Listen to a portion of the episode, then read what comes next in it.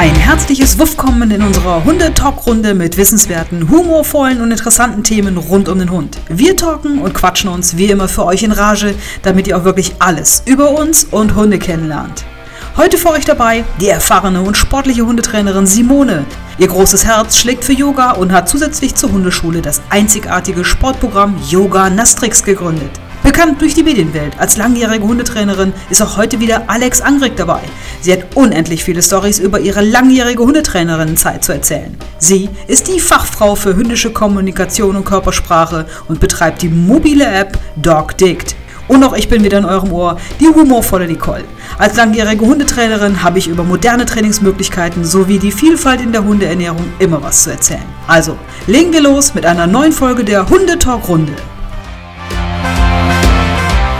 So, hallo ihr Lieben, da sind wir wieder on air, da sind wir wieder für euch auf dem Podcast Hundetalk-Runde. Und ich freue mich sehr. Hallo Simone, bist du auch wieder dabei? Jawohl, ich bin dabei und freue mich schon. Supi. Die Alex, grüß dich, hallo. Hallihallo, ihr Lieben. Ähm, wir haben natürlich jetzt auch schon ähm, die dritte Folge, die wir jetzt heute aufnehmen und das ist natürlich auch jetzt schon mal ein Riesenerfolg für uns. Ihr habt doch bestimmt auch in den letzten Monaten irgendwie mal was Nettes irgendwie auch erlebt und ich glaube auch, dass das die Zuhörer mal so ein bisschen interessiert. Unser Hier und Jetzt, da waren wir beim letzten Mal so ein bisschen stehen geblieben. Unsere Hunde, unser Leben und ich möchte jetzt einfach mal so ein bisschen erfahren, wie es bei euch in den Hundestunden auch mal läuft. Habt ihr irgendwas mhm. Nettes mal so in den letzten Zeiten erlebt? Ja. Nähkästchen. Nähkästchen. also jede, jede Menge. Ich glaube, wir alle, ne? Ja, dann. Ja, auf jeden Fall. da will ich mal anfangen. Also, ähm, ja, ich weiß gar nicht, wo ich anfangen soll, aber ich habe echt einen ganz lustigen Hausbesuch gemacht. Das war echt total süß. Das war so ein älteres Ehepaar. Die haben mich bestellt, weil der Hund Probleme beim Autofahren hat. Und der steigt halt einfach nicht ins Auto. Ne? Der hatte wirklich Stress und möchte nicht einsteigen. Und dann ist natürlich selbstverständlich, bin ich natürlich dorthin gefahren und es war so süß. Es war ein Deutsch-Strather und äh, schon so ein, ja, ein älteres Mädchen, sechs, sechs, sieben war sie, glaube ich, in dem Alter. Und äh, ja, so ein nettes Ehepaar hat mir die Türe aufgemacht und die waren total freundlich haben mich reingebeten, wir haben uns erstmal an den Tisch gesetzt und äh, ich habe mich total gewundert, dass der Tisch so, so fein gedeckt ist. Also ich habe wirklich gedacht, die erwarten irgendwie mhm. hohen Besuch oder so, ne? Und wir waren ja also drei Menschen und ein Hund und es waren vier Teller dort. Oh, oh je, ich ahne du ahnst schon, ne? Total süß. Und dann haben die mir erstmal Kaffee, haltet euch fest, und Kuchen angeboten. Mhm. Und natürlich nicht nur für mich, sondern auch für den Hund. Der Hund durfte neben mir sitzen und durfte vom Teller den Kuchen essen. Fand, Mit Messer und Gabel aber, oder? Nee, die haben den, die haben den, den Kuchen da hingepackt, ne? Und der durfte dann den vom Teller ausschlecken. Ne? Und wir haben dann erstmal Ernst, Kuchen oder? Doch, das ist mein Ernst. Und es war so süß. Ich musste einfach nur lachen, ne? Einfach nur lachen. Und dem Hund ging es natürlich total gut. Also die hatten, ich sag mal so, die hatten jetzt äh, äh, nicht einen echten Kuchen für den Hund gegeben, sondern irgendwie Kekse draufgelegt, also Hundekekse halt, ne? Und das war echt süß, aber es kommt noch on top, ne? Es kommt noch. Naja, und dann haben wir natürlich fast eine Dreiviertelstunde Kuchen gegessen erstmal und uns nett unterhalten und dann habe ich dann gesagt, ja, aber jetzt sollten wir doch mal das Thema auch Autofahren angehen und dann sagte der Papa, ja, das machen wir gleich, aber vorher muss ich Ihnen auf jeden Fall noch was zeigen. dann denke ich, was will er denn jetzt, ne? Das könnt ihr euch nicht vorstellen, was jetzt kommt. Das ist wirklich der absolute Burner. Also, wir gehen in den Garten und ich denke, was steht denn da? Und da sagt der Papa ganz stolz, guck mal, das habe ich letztes Jahr für den Hund gebaut. Das war ein Hochsitz. Ihr Lieben. damit hat, er einen Aussichtspunkt ja, für den Garten hat. man hat auch einen Deutschstrater, damit er auch sitzen kann und gucken kann. Und er sagt halt, er war früher mal Jäger und jetzt ist er einfach zu alt und, und jeden Morgen, jeden Mittag jeden Abend gehen die auf den Hochsitz. Das war ein Essen und gucken. Die haben eine Aussicht gehabt, das könnt ihr euch nicht vorstellen. Und so glücklich die beiden, ne? so süß zu sehen, wie der Hund da sitzt, der Papa sitzt da mit seinem Fernglas. die waren total glücklich. Ich Aber trainingstechnisch hattest du doch da nichts zu tun. Das war doch alles schön. Ja, genau. Also ich hatte wirklich, da hatte ich auch gar keine Ansätze. Da habe ich gedacht, das passt, das funktioniert. Der Hund hatte natürlich die Mama und Papa im Griff, was aber vollkommen in Ordnung war, weil dem ging es gut dabei.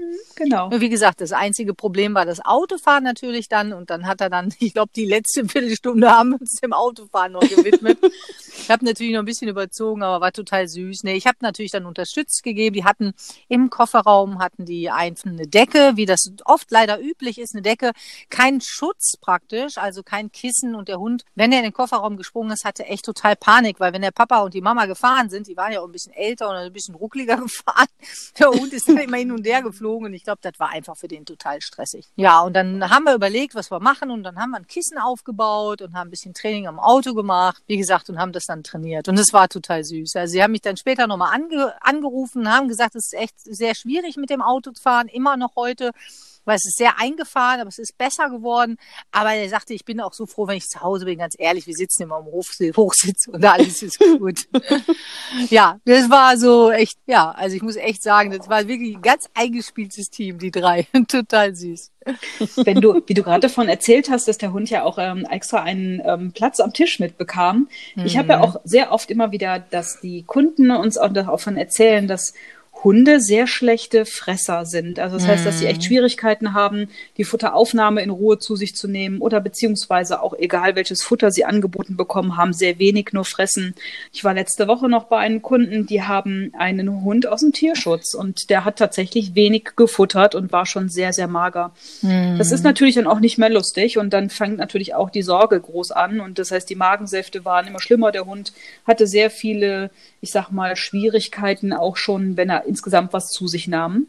Und dann bin ich halt hingefahren, auch zu denen nach Hause und es war auch alles total liebevoll gemacht. Also die Menschen waren total nett, die haben sich sehr um den Hund bemüht und es war total schön.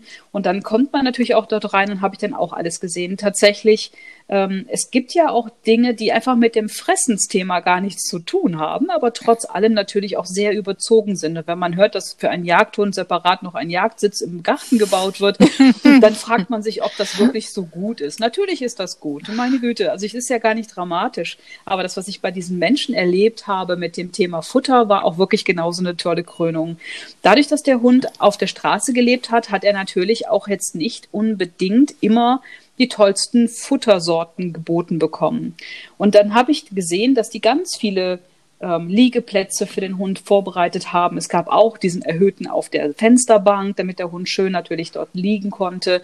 Das war ein, also es ist ein, eine, eine ähm, Hündin aus dem Tierschutz, die wiegt ungefähr sieben Kilo. Das ist so eine kleine Terrier-Mix-Dame, die wirklich auch sehr lustig unterwegs ist und natürlich auch sehr neugierig. Das heißt also, die war sehr stark damit beschäftigt, auch im Garten immer wieder ähm, da die Vögelchen zu jagen, aber natürlich auch auf dem Fenstersitz zu liegen.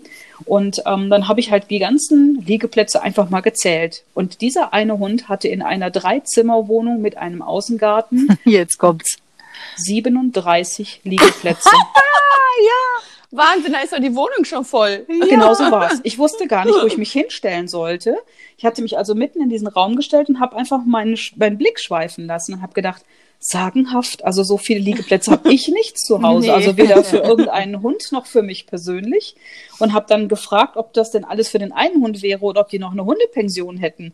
Daher war der Mann sehr entsetzt und hat gesagt, nein, also unsere Lulu soll sich hier wohlfühlen. Und dann haben wir festgestellt, mm. überall da, wo sie liegt, muss sie natürlich dann auch ähm, einen Liegeplatz haben. Dann haben die ganz viele Körbchen, so verschiedene ja. Kissen. Und das war auch total nett gemacht. Das Blöde war natürlich, dass das Futterthema genau auch dazu reinspielte. Das bedeutet, mhm. dieser Hund hatte so viele Liege- und Aufgabenplätze bekommen, dass sie überhaupt gar keine Zeit hatte zum Essen. Weil egal, wo sie sich hinlegte, hatte sie natürlich auch eine Aufgabe zu erledigen, das Haus aufzupassen, auf die Menschen aufzupassen, auf die Vögelchen im Garten, auf die Straße draußen. Das war sehr anstrengend für die kleine Maus. Und wenn man ihr was anbot, hat die gesagt, nee, ich habe gar keine Zeit, Entschuldigung, mhm. muss man mal eben an dem Fensterplatz gucken, ob da der Briefträger vorbeiläuft. Dann hatte sie wieder ähm, sich mal überlegt, ob sie an dem Napf vorbeigeht, war aber nicht wichtig, also ging sie wieder hinten gucken, ob denn da noch ein Vögelchen im Garten war.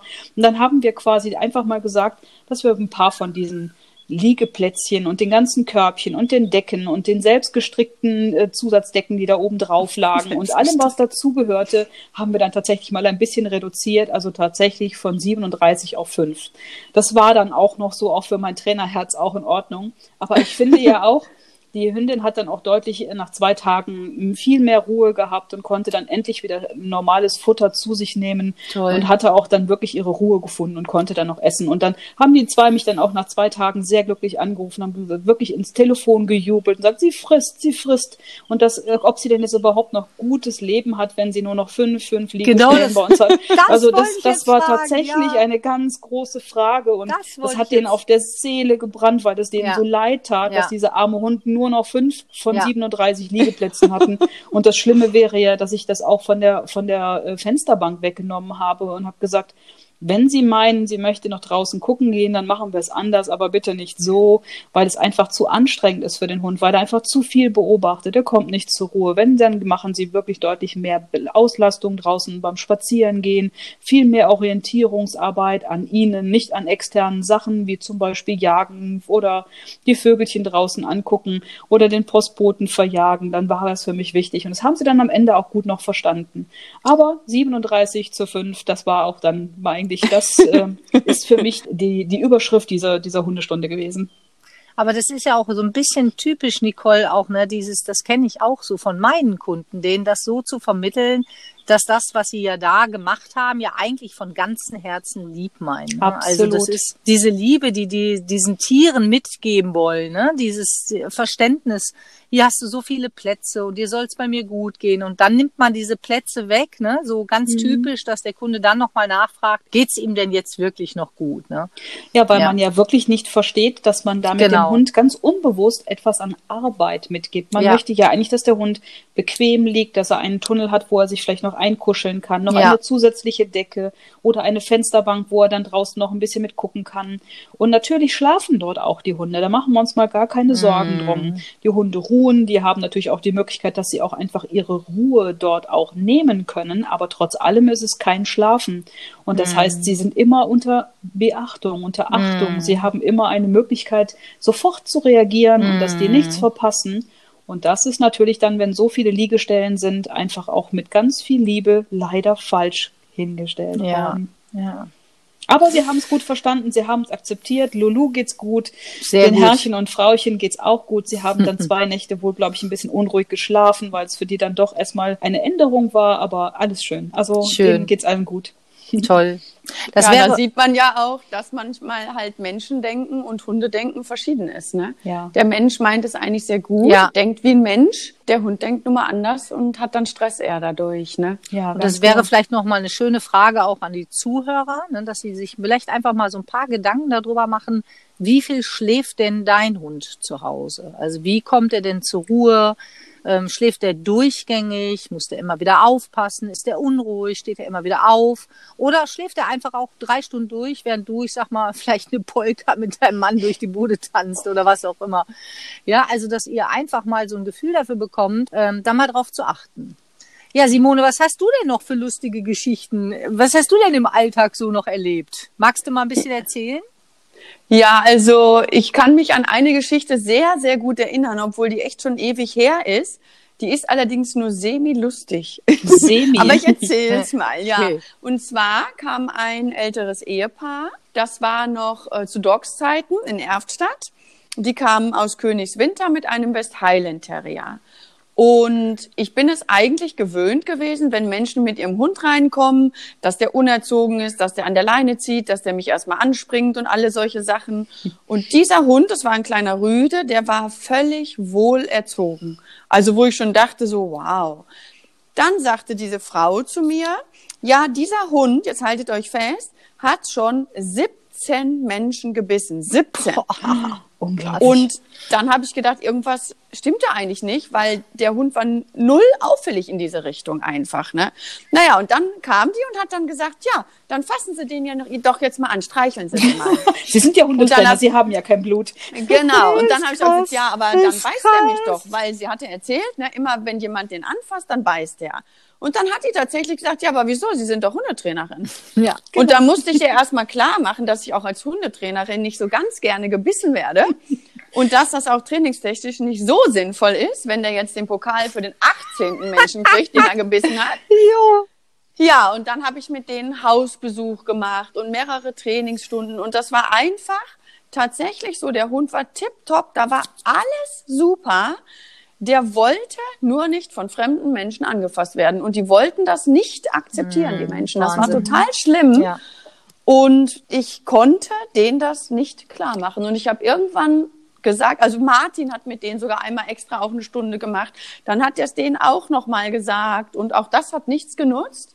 Und irgendwann habe ich tatsächlich das Training abgebrochen und habe denen gesagt, ich kann ihnen nicht helfen. Und ich möchte ihnen auch nicht helfen, weil ich bin auch Anwältin für die Hunde. Und bitte helfen Sie Ihrem Hund doch da, statt dass der da von jedem angegrapscht werden muss. Ne? Ja, ich hoffe, Sie haben es vielleicht doch umsetzen können trotzdem, aber es hat dann tatsächlich das Training nicht mehr weiter stattgefunden. Ja. Die Geschichte ist mir einfach richtig in Erinnerung geblieben, weil das so krass war, dass ein Mensch möchte, dass der Hund von Fremden angefasst wird, egal wie es dem Hund dabei geht. Ja, ne? ja. Also das fand ich schon echt krass. Aber es ist auch nicht ganz unüblich, dass das der Mensch so gerne hätte. Ne? Also er möchte Ja. ja. gerne, dass natürlich auch sein Hund, sein Schatz natürlich von allen Menschen genauso geliebt wird und Genau. auch natürlich als so nett angesehen wird. Ich meine, das weiß man ja an einem selber, wenn der Hund an, ich sag mal, selber einem so viel Liebe gibt und man trifft draußen einen Menschen und der Hund wird einfach fröhlich begrüßt, ist es ja auch dann, dass einem dabei das Herz aufgeht, weil man denkt, ach ja, dieser Mensch mag meinen Hund auch. Und dann Ja. ist das ja auch immer lustig und schön. Der Hund freut sich und das ist dann eine, ein, ein Sympathiepunkt für alle. Und wenn man natürlich dann einen Hund hat, der sagt, er möchte das gar nicht, dann fehlt denen halt dieser Sympathiepunkt von außen. Aber das heißt doch eigentlich auch, die denken nicht an den Hund, wie du das auch gesagt hast, Simone. Das Traurige ist halt, die wollen natürlich nur ihre eigenen Sympathiepunkte. Der, Ja, Blick, der ja. Blick nach draußen. Mein Hund Die soll der eigenen Schönste- Bedürfnisse. Genau, mein Hund soll der Schönste und der ja. Netteste sein und das müssen alle Leute auch lieben. Mhm. Ja. Und andersrum ja auch. Also wenn ich zum Beispiel, viele fr- fremde Menschen wollen die Mäbel streicheln Mhm. und wenn die Mäbel gar nicht will hm, und geht dann einfach arrogant an denen vorbei, Mhm.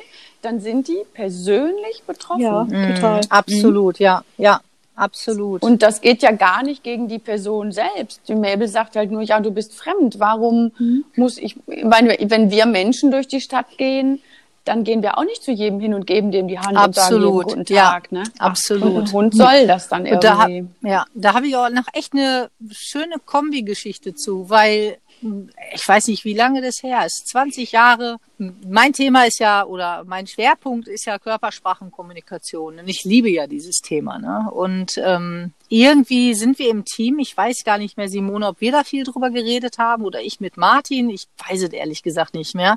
Da ging es darum, wie ist es, wollen Hunde überhaupt berührt werden? Was machen sie, wenn sie berührt werden? Was tun sie dann, wenn sie nicht berührt werden wollen? Wie geht's ihnen und so weiter? Und dann habe ich ja, glaube ich, über zwei, drei Tage mal Tests gemacht. Das heißt, ich bin in die Fußgängerzone gefahren, habe mich vor Fressnapf hingestellt und habe sämtliche Leute angequatscht und habe denen ihre Hunde betatscht, ob die wollten oder nicht. Ne?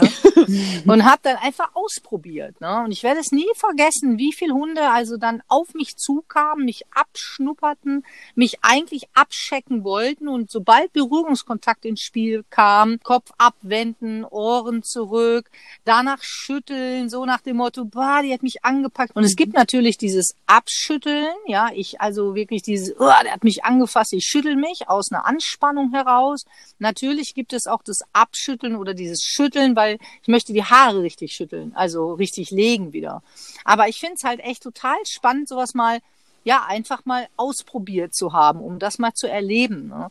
Und das sind ja viele Dinge, wo Menschen da einfach nicht so drauf achten. Ne? Und ähm, dann habe ich noch einen zweiten Versuch gemacht. Das fand ich auch ganz witzig, weil es ist ja leider oft so, dass viele Menschen einfach meine damalige Mona einfach angefasst haben. Das kennt ihr bestimmt auch, wenn ihr mit dem Hund in der Stadt Ja. seid. Ich finde es echt krass, aber plötzlich haben die Menschen einfach die Finger auf dem Hund drauf, so nach dem Motto, da- ich muss ja irgendwie anfassen. Ne? Und ich finde, ich finde das irgendwie respektlos, in Anführungsstrichen, weil man hat mich nicht gebeten, der Hund hat keine Chance auszuweichen.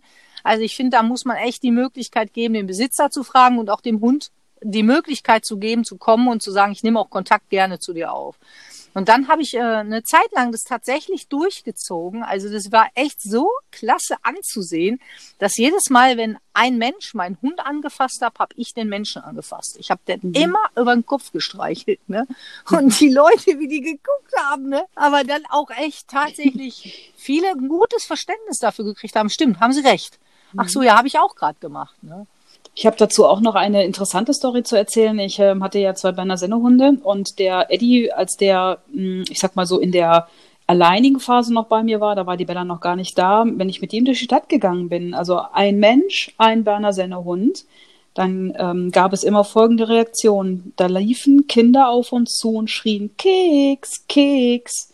Und ich habe Wieso? selber immer überlegt, warum brüllen diese Menschen uns mit Keks an? Und ich dachte immer nur, dick ist mein Hund gar nicht. Warum wollen die denn immer einen Keks geben? Und abgemagert ist er auch nicht. Und dann ging immer dieses Thema los, bis dann eine Mutter plötzlich dann davor stand und die war es wirklich total nett. Ähm, die hat ihr Kind nicht auf uns zustürmen lassen mit dem Thema Keks, Keks, Keks. Und habe immer gedacht, ach, ich weiß nicht. Und die Mutter hat dann irgendwie gesagt, darf, darf mein Kind ihren, ihren Keks streicheln? Habe ich gesagt, welchen Keks?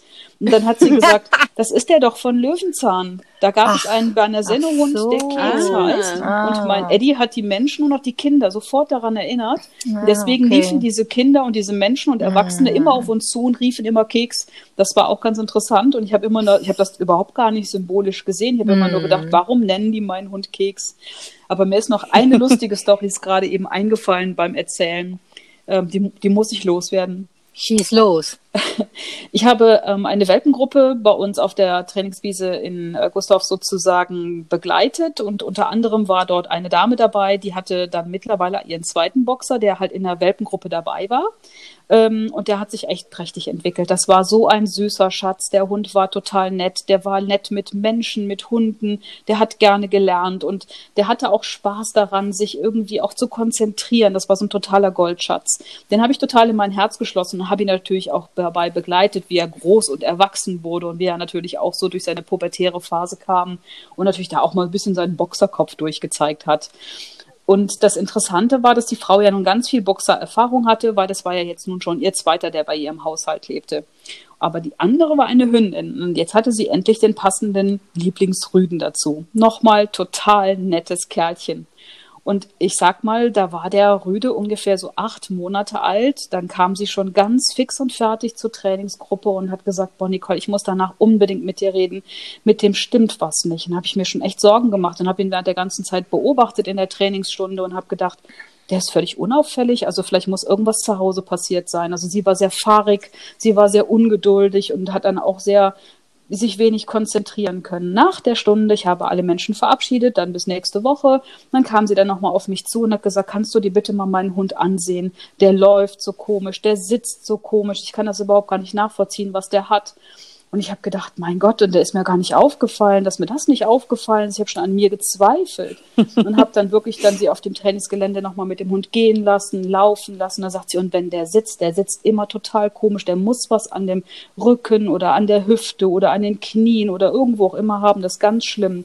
Der setzte sich ich sag, ich sehe nichts Unauffälliges. Ja, aber sagt sie, guck doch mal von da und guck doch mal von der Seite. Und ich sag, nee, dann geh doch noch mal mit ihm. Und die gingen. Ich sag, ich sehe überhaupt nicht, dass der unrund läuft. Das ist alles total noch. Sagt sie, der läuft total seltsam. Am Ende dachte ich, sie meint doch wohl nicht das, was ich jetzt so direkt mir ins, ins Gehirn schoss. Und dann sagte sie, woran, woran denkst du gerade? Ich sag, irgendwas ist hier gerade ganz komisch. Da, da sag ich, du meinst doch jetzt nicht, dass er plötzlich ganz dicke Hoden bekommen hat, oder? Da sagt sie, ja, das kann natürlich damit zusammenhängen. Da sage ich, der hat halt ein sehr großes ähm, Geschlecht bekommen ah, und die Hoden sind so nein. geprall gefüllt durch die Pubertät, der konnte natürlich nicht normal Nein. mehr sitzen, weil die Hoden oh. natürlich, dadurch, dass er ja kein, kein großes, dickes Fell hatte, sondern das war natürlich dann auch sichtbar und der ging auch seltsam dadurch oh. natürlich, weil das natürlich für ihn jetzt auch etwas Neues war. Deswegen oh. sah das anders aus und sie sagte, ja, das ist ja vielleicht eine komische Konstruktion bei dem jetzt. Also sie war dann auch beruhigt, aber wir haben alle herzhaft gelacht und auch Süß. heute, wenn ich noch so junge Rüden sehe, die natürlich das erste Mal mit ihrem, ich sag mal, Geschlechtsteil in der Pubertätphase da durchlaufe, dann habe ich immer das Gefühl mit, was für eine komische Konstruktion. Sehr lustig. ja, das ist süß, echt. Was mir noch zum Thema Streicheln einfällt, mhm. ist, dass ja auch die Menschen ihren eigenen Hund sehr gerne streicheln wenn die jetzt zum Beispiel das zurückrufen, wenn man das übt mhm. und ich sage den Menschen, belohn doch deinen Hund mal dafür, dass er zurückgekommen ist, dann streicheln ganz viele Menschen ihren mhm. Hund. Das ist, glaube ich, wieder dieses Menschendenken und Hundedenken. Als Mensch denke ich, ach ja, wenn ich den Hund streichle, dann ist das ja schön für meinen Hund. Mhm. Und als Hund denke ich vielleicht, boah, jetzt doch nicht. Und äh, das zeigt ja nochmal, wie wichtig die Körpersprache ist, ne? dass die Menschen wirklich auch die Körpersprache ihres Hundes verstehen lernen. Ne? Ja, das, das, fällt mir nur noch mal gerade dazu ein, genau. dass Alex das sagte. Ja, das hat ja, ne, das, das ist richtig, hat ja viel auch damit zu tun, gerade wenn du mit dem Hund in der Arbeit bist und mit dem Jagst- oder Futterbeuteltraining machst, dann gibt's auch viele Menschen, die den Hund natürlich dann belohnen. Und in dem Moment will er nicht die Belohnung an sich, diesen körperlichen Kontakt, sondern tatsächlich mhm. einfach weiter Spaß haben und jagen. Ne? Das ist so mm. auch eigentlich völlig normal, weil wenn so ein Rudel unterwegs ist, sagt auch nicht irgendwie ein Rudelmitglied plötzlich, ja, das ist super gemacht, ich kuschel dich mal, sondern die rennen halt einfach alle weiter, ne? Ja. ja. Ich mm. habe auch noch ein schönes Beispiel eigentlich zu dem Anfangsthema, zu deinem Thema, Nicole, was du am Anfang hattest, gerade viele Liegeplätze, der Hund kommt nicht zur Ruhe, ähm, ist unruhig deswegen, weil er verschiedene Aufgaben hat. Ja, da habe ich noch ein schönes Beispiel. Da kommt ein Kunde zu mir und sagt zu mir, Mensch, Alex, ich, ich, ich, ich spreche es jetzt einfach aus, aber du glaubst es nicht, mein Hund, der meditiert. und, und ich habe gesagt, wie der meditiert. Also das musst du dir jetzt mal echt, also das musst du einfach ausführlicher erklären, weil das verstehe ich nicht. Ich habe noch nie einen Hund gesehen, der meditiert. Ja, und dann sagt er also es folgendermaßen. Also mein Hund ist ja immer mein Begleiter und er ist ja in der Wohnung immer so bei mir. Und es gibt so eine Mittagszeit, wo ich einfach selber wirklich zur Ruhe komme. Dann habe ich so Meditationssessel, ja, und höre dann so klassische Musik. Und dann setze ich mich in diesen Sessel rein und höre diese Musik. Und mein Hund setzt sich einfach neben mich, hört mit und was dann passiert ist, ihm fallen langsam die Augen zu. Also er kneift mit den Augen. Ja? Schön. Und das ist natürlich das süß, ne? Das ist das, was er interpretiert als mein Hund äh, mhm. ähm, meditiert. Das Problem ist aber natürlich, ich meine, ihr wisst es, einfach mal an die Zuschauer, es ist nicht in der Art und Weise eine Meditation, sondern es ist tatsächlich, dass der Hund den ganzen Tag hinter Papa hinterherläuft, ja, dauerhaft ihn kontrolliert und jetzt sitzt er einfach und der Hund ist völlig erschöpft und sagt, boah, ich will jetzt endlich mal die Augen zumachen. Aber kann sich natürlich endlich noch, sitzt er mal. Ja, ne? endlich, endlich sitzt er mal. Ne? endlich hält er mal still. Und das ist ein typisches Missverständnis zwischen Hund und Mensch, ne? dass, dass der Mensch wirklich denkt, der Hund meditiert und der Hund ist einfach total froh, dass er einfach die Klappe hält und jetzt gerade da mal sitzt. Ne? Und äh, letztendlich, dass er da nicht runterkommt auch, ist also dieses Augenkneifen ist immer ein Zeichen von Übermüdung. Also dass das einfach alle wissen, Augenkneifen, da muss man sich Gedanken machen. Natürlich kann es auch rein augentechnisch was sein. Das müsst ihr natürlich abklären lassen und gut beobachten. Aber in sehr häufigen Fällen ist es, dass der Hund Mangel an Schlaf hat, weil er dauerhaft kontrolliert und deswegen ist der Hund übermüdet und braucht dann echt dringend ein bisschen mehr Schlaf. Und da muss man natürlich dran arbeiten, dass der nicht mehr dauerhaft dem Menschen hinterherläuft und nicht nur in der Zeit, wo er meditiert. ja, das fand ich ganz mhm. süß, die Geschichte. Aber man merkt doch tatsächlich, ja. dass die Menschen auch gar nicht so wirklich darauf achten können, weil sie auch gar nicht die das Interesse daran bis jetzt gesessen haben, auf diese Körpersprache, auf die Anzeichen auch zu hören und auch darauf zu achten. Denn genau das. Ah, aber ich muss gerade mal kurz einwerfen, Nicole. Also ähm, ich kann es nur aus meinen Erfahrungen heraus sagen. Ne? Ich weiß nicht, ob es, also sicherlich gibt es auch Menschen, die mangelndes Interesse haben. Aber wenn ich an mich denke, ich habe seitdem ich 16 bin Hunde und ganz ehrlich, ich habe die nicht gelesen, weil mhm. ich das nicht wusste. Also mir nicht, dass ich kein Interesse hatte, sondern es hat mir A keiner gesagt und B mir war Schwanzwedeln okay, der freut sich und das war's. Ich habe noch nicht mal gesehen, das hört sich echt schräg an, aber das muss ich einfach so sagen. Ich habe heute noch, wenn ich Bilder gucke, mein Schäferhund, der mit, da war ich 17, hatte, als wir im Urlaub waren, die Route eingeklemmt. Und ich habe ein wirklich schönes Foto von dem Hund gemacht. Ich habe das erst, ich weiß nicht, im Laufe meiner Trainerkarriere entdeckt und habe dieses Foto gesehen und gesagt, guck mal, der hat ja Angst. Ach du liebe Güte. Also ich habe das, ich habe das nicht gesehen. Ne? Und deswegen glaube ich, dass ganz viele Menschen also es gibt Menschen, die haben kein Interesse, was ich sehr schade finde, muss ich sagen. Deswegen kannst du auch gleich da weiter erzählen. Aber es gibt auch viele Menschen, die es mhm. einfach nicht wissen, wie komplex eben die Hundesprache ist. Deswegen habe ich ja auch extra dieses Hundewörterbuch in Anführungsstrichen erfunden, damit man diese detaillierten ja, Signale überhaupt erstmal lernt zu lesen. Ja, und dann eben im Zusammenhang auch erkennen kann. Nicole, Entschuldigung, dass ich unterbrochen habe, aber ich wollte das einfach mal sagen, dass ich da, ja, das wollte ich mal ein. Also mit, mit, mit fehlendem Interesse meine ich auch nicht, dass die kein Interesse daran haben, ihren Hund wichtig gar nicht richtig zu lesen, sondern dass sie halt wirklich auch nicht das Interesse daran haben, das alles so in den Zusammenhängen auch zu verstehen. Das ist auch sehr anstrengend, kurz erklärt, eine Sequenz erklärt, warum bestimmte Sachen gerade für mich wichtig sind. Dann natürlich weckt man das Interesse, aber vorher achten die ja gar nicht, weil wirklich mehr auf das, ähm, dass es dem Wohl des Hundes einfach gut tut. Das ist bedeutet, dass es ihm, äh, dass er, dass er zu Hause sich wohlfühlt, dass er viel Freiraum hat, dass er viele Spaziergänge hat, dass er Hundefreunde hat.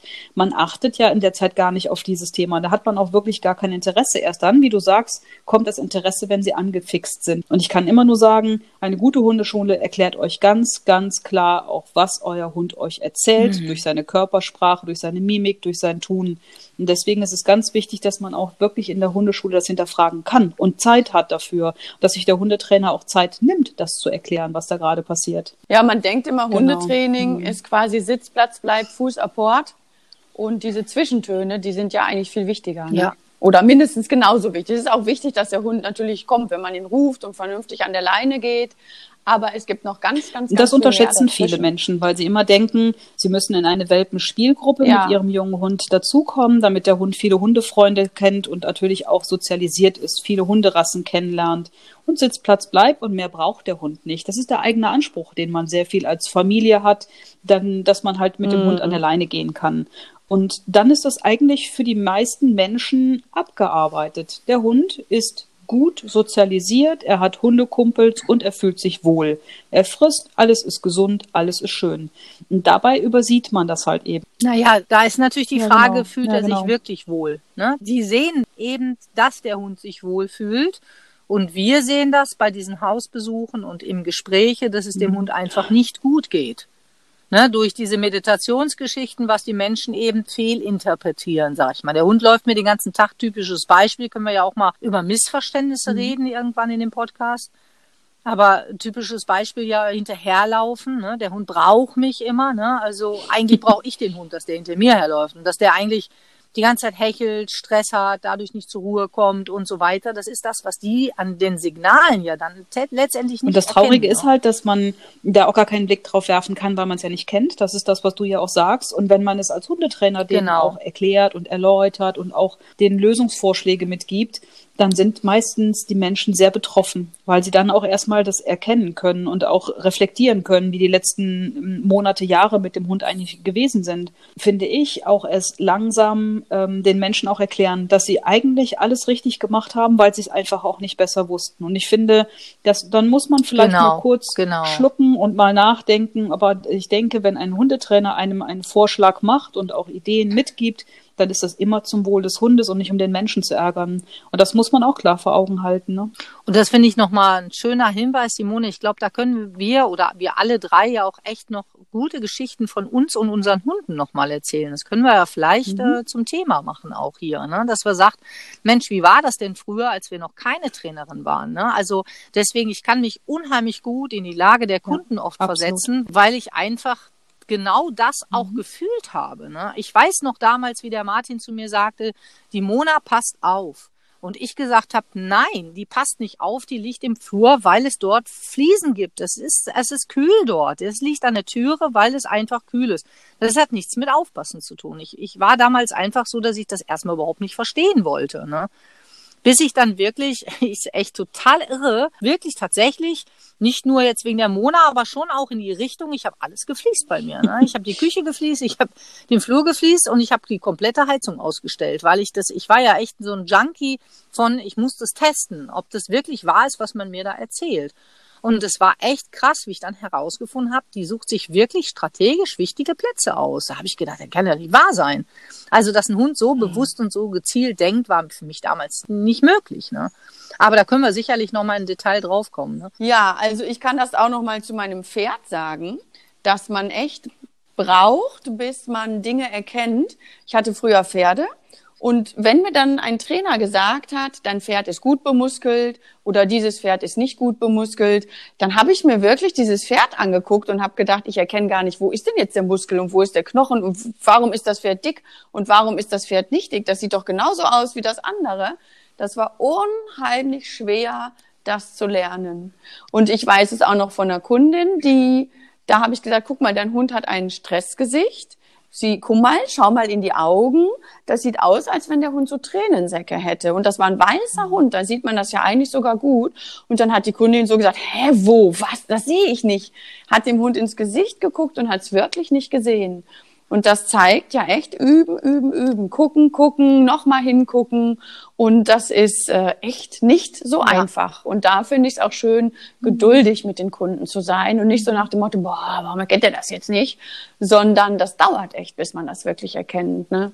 Und wenn wir selber mal bei uns äh, überlegen, Auf wir konnten das Fall. auch nicht alles Nein. nach einem Monat. Das Nein. hat auch mhm. schön mal ja, ein paar Jährchen gedauert. Ne? Wenn ich überlege, wie ich das Hundewörterbuch aufgebaut habe, ich war bei 40, 50 Signalen erst. Jetzt bin ich bei 380, glaube ich, insgesamt. Mm. Und ich habe erst 90 Signale oder, oder 79 Signale erst im Hundewörterbuch. Das ist echt nicht so leicht. Ne? Also muss ich, ich glaube auch sagen. das, was die Simone gerade sagt. Man möchte natürlich zwar wissen, mm. was das genau bedeutet, aber das Anstrengende ist das ja auch wirklich im Alltag zu beobachten. Aber es macht Spaß, ja, wenn man es genau. dann auch erkennt. Wollen wir die positiven Seiten mal rausholen, ne?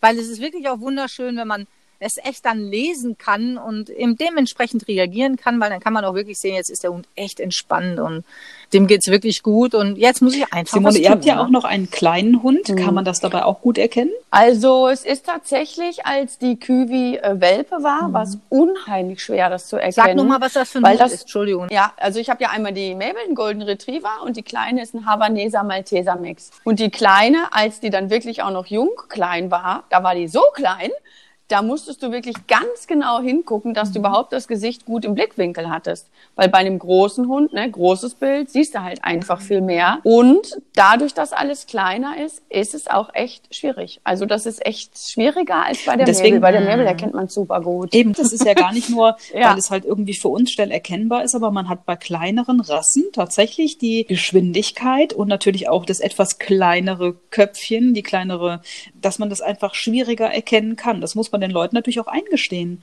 Das muss man auch sagen, dass das etwas schwieriger ist, etwas genau rauszusehen. Und wenn das Fell natürlich Absolut, dementsprechend ja. auch ist, ne? Das ist ja auch immer ein ganz großes Thema, ne? Wenn du jetzt wirklich, ich sag mal, die Haare vom Gesicht hast und kannst da nichts, mhm. wie soll man da was lesen? Und die Farbe spielt auch ja. noch eine Rolle. Ein schwarzer Hund mhm. ist auch noch mal schwieriger ja. als ein heller Hund. Die Rasse natürlich mhm. auch noch, ne?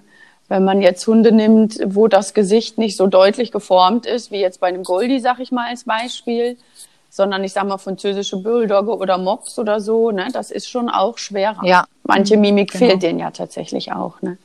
Ja, ganz schön komplex, das Ganze. Hundetrainer ist auch nicht ist umsonst Ziel. ein Lehrberuf, ne? Das hat zwar keinen IHK-Abschluss, aber es ist natürlich Absolut. auch wirklich viele lange Jahre das Interesse daran, das zu können, dass, ähm, dass man auch jeden, jeden Tag neu dazulernt. Ich Absolut, ja. Ja, absolut. Immer noch. Da sind wir uns alle einig. Super, vielen lieben Dank, ihr Lieben. Ich denke, so. wir hatten heute wieder vieles Wissenswertes dabei. Wir haben wieder Der viele auch. neue Dinge ähm, den Menschen auch erklären können. Ich glaube auch, dass jeder jetzt nochmal die Körpersprache des Hundes auch vielleicht beobachten kann. Und ähm, bei Fragen immer wieder gerne an unseren Instagram-Account Hundetalkrunde-Podcast. Wir beantworten die natürlich gern. Und was ich klasse finden würde, wenn ihr Lust und Zeit habt, schreibt doch einfach mal bei Instagram so ein paar Sachen, über euren Hund. Was habt ihr da gesehen? Was habt ihr vorher nicht gesehen? Was ist euch ganz bewusst gerade geworden?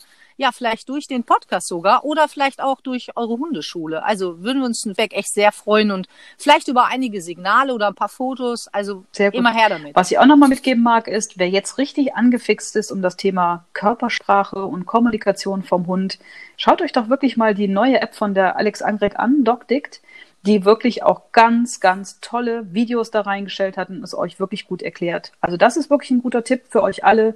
Geht auf diese App und schaut euch mal an, was die dort alles Tolles für euch erarbeitet hat. Super, vielen lieben Dank, ihr Lieben. Dankeschön. Euch einen schönen Tag. Tschüss. Bis bald.